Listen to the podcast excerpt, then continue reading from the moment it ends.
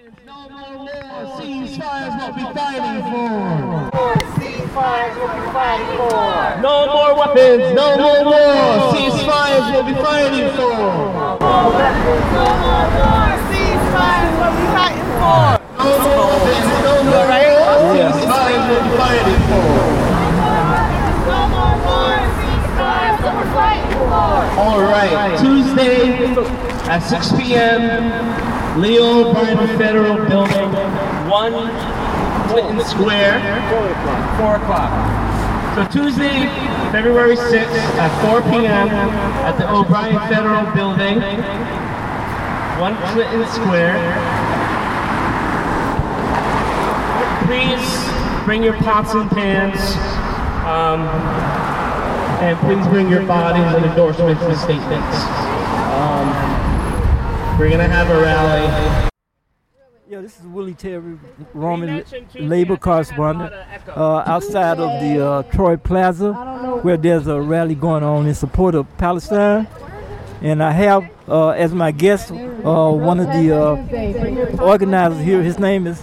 My name is Ian Al Karabi. how you doing, Ian? I'm doing well. All right. So, Ian, tell me uh, something about what's going on. Huh? Can you repeat that question? Oh, tell me what's something about what's going on here today. So right now, Troy for Black Lives is organizing uh, an amazing event. A lot of folks were doing an amazing event, um, and um, we're uh, we're out here weekly, monthly, yearly. For the past 10 to 15 years, we've been doing a lot of organizing for Palestine.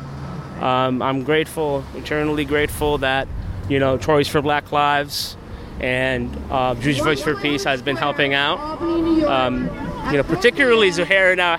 Zuhair and I have been to every one, and we've been organizing a lot of them. So we would love for more people to show up to stuff, Mm-hmm. particularly Monday and Tuesday. Monday, Albany Monday, Albany High School are staging a walkout, and Tuesday, in front of the Leo uh, Leo, O'Bi- uh, Leo O'Brien Federal Building, we're having a rally, march, potential speak out um, in, uh, across from the, the Palace Theater to talk about UNRWA and ceasefire. Oh, okay. And, and I have somebody here from you because Black Lives Matter. For, for, for, Yeah. Troy for Black Lives. Troy for Black Lives. Alfonso? Trying to get the you wanna say a Alfonso. Okay. About why Troy for Black Lives Yeah. is sponsoring this event? You can do it. Okay, I'm getting somebody from Troy for Black Lives. Yeah, yeah. Um, okay, what was Yeah, and I have as my guest. Your name? Alfonso Rodriguez. Okay, and you are with Troy for Black Lives. Yes, yes, I am a member of Troy for Black Lives. So tell me, uh, why should uh, black people or why should people in general be supporting this struggle that's going on? Well, I think it's important to remember that these folks in Palestine have been under siege, under attack, under occupation for 75 years now. And that these recent spat of like conflicts and things didn't start with October 7th. This is a regime of folks, Israel is a regime of folks who have been occupying and setting, setting up an apartheid state in Palestine.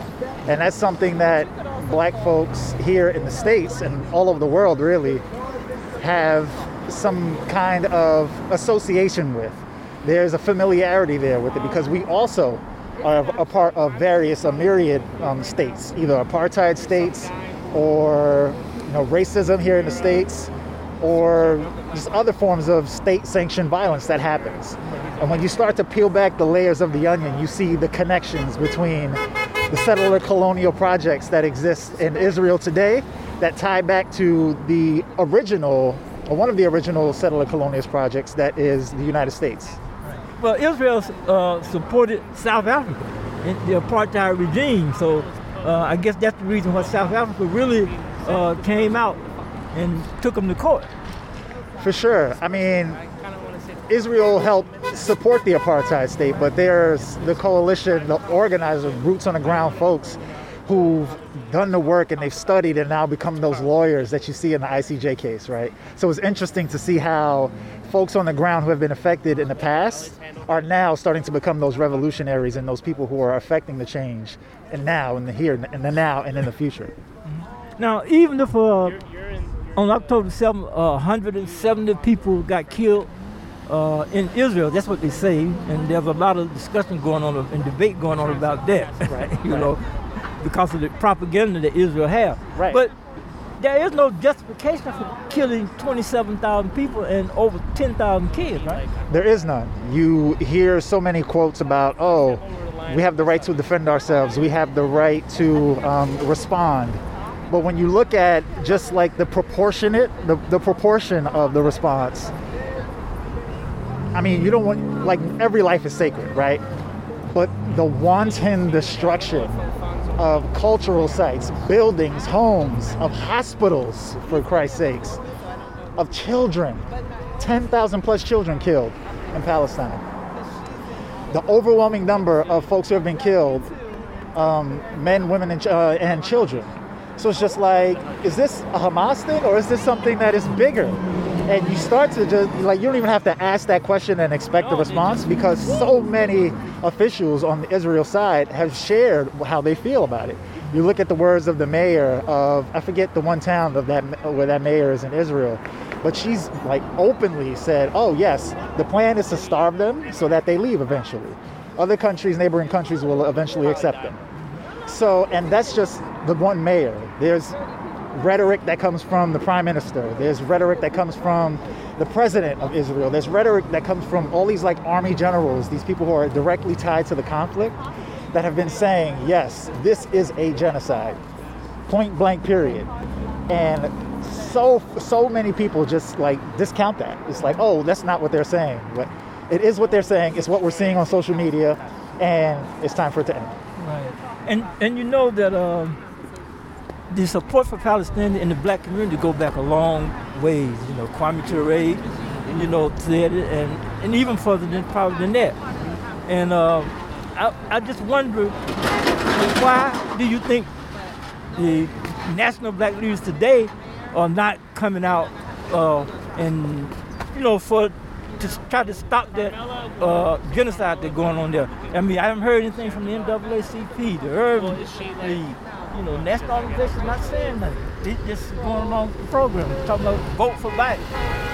Yeah, that's it's heartbreaking, right? When you have folks in the church who, and Marc Lamont Hill has some really poignant words to say about this, about just how heartbreaking it is to hear people standing up to the the state-sanctioned violence, standing up to the head of the monster itself, if you will, Joe Biden, and saying, "Look, you can't claim to be like about wanting to save lives when there are children dying in Palestine right now.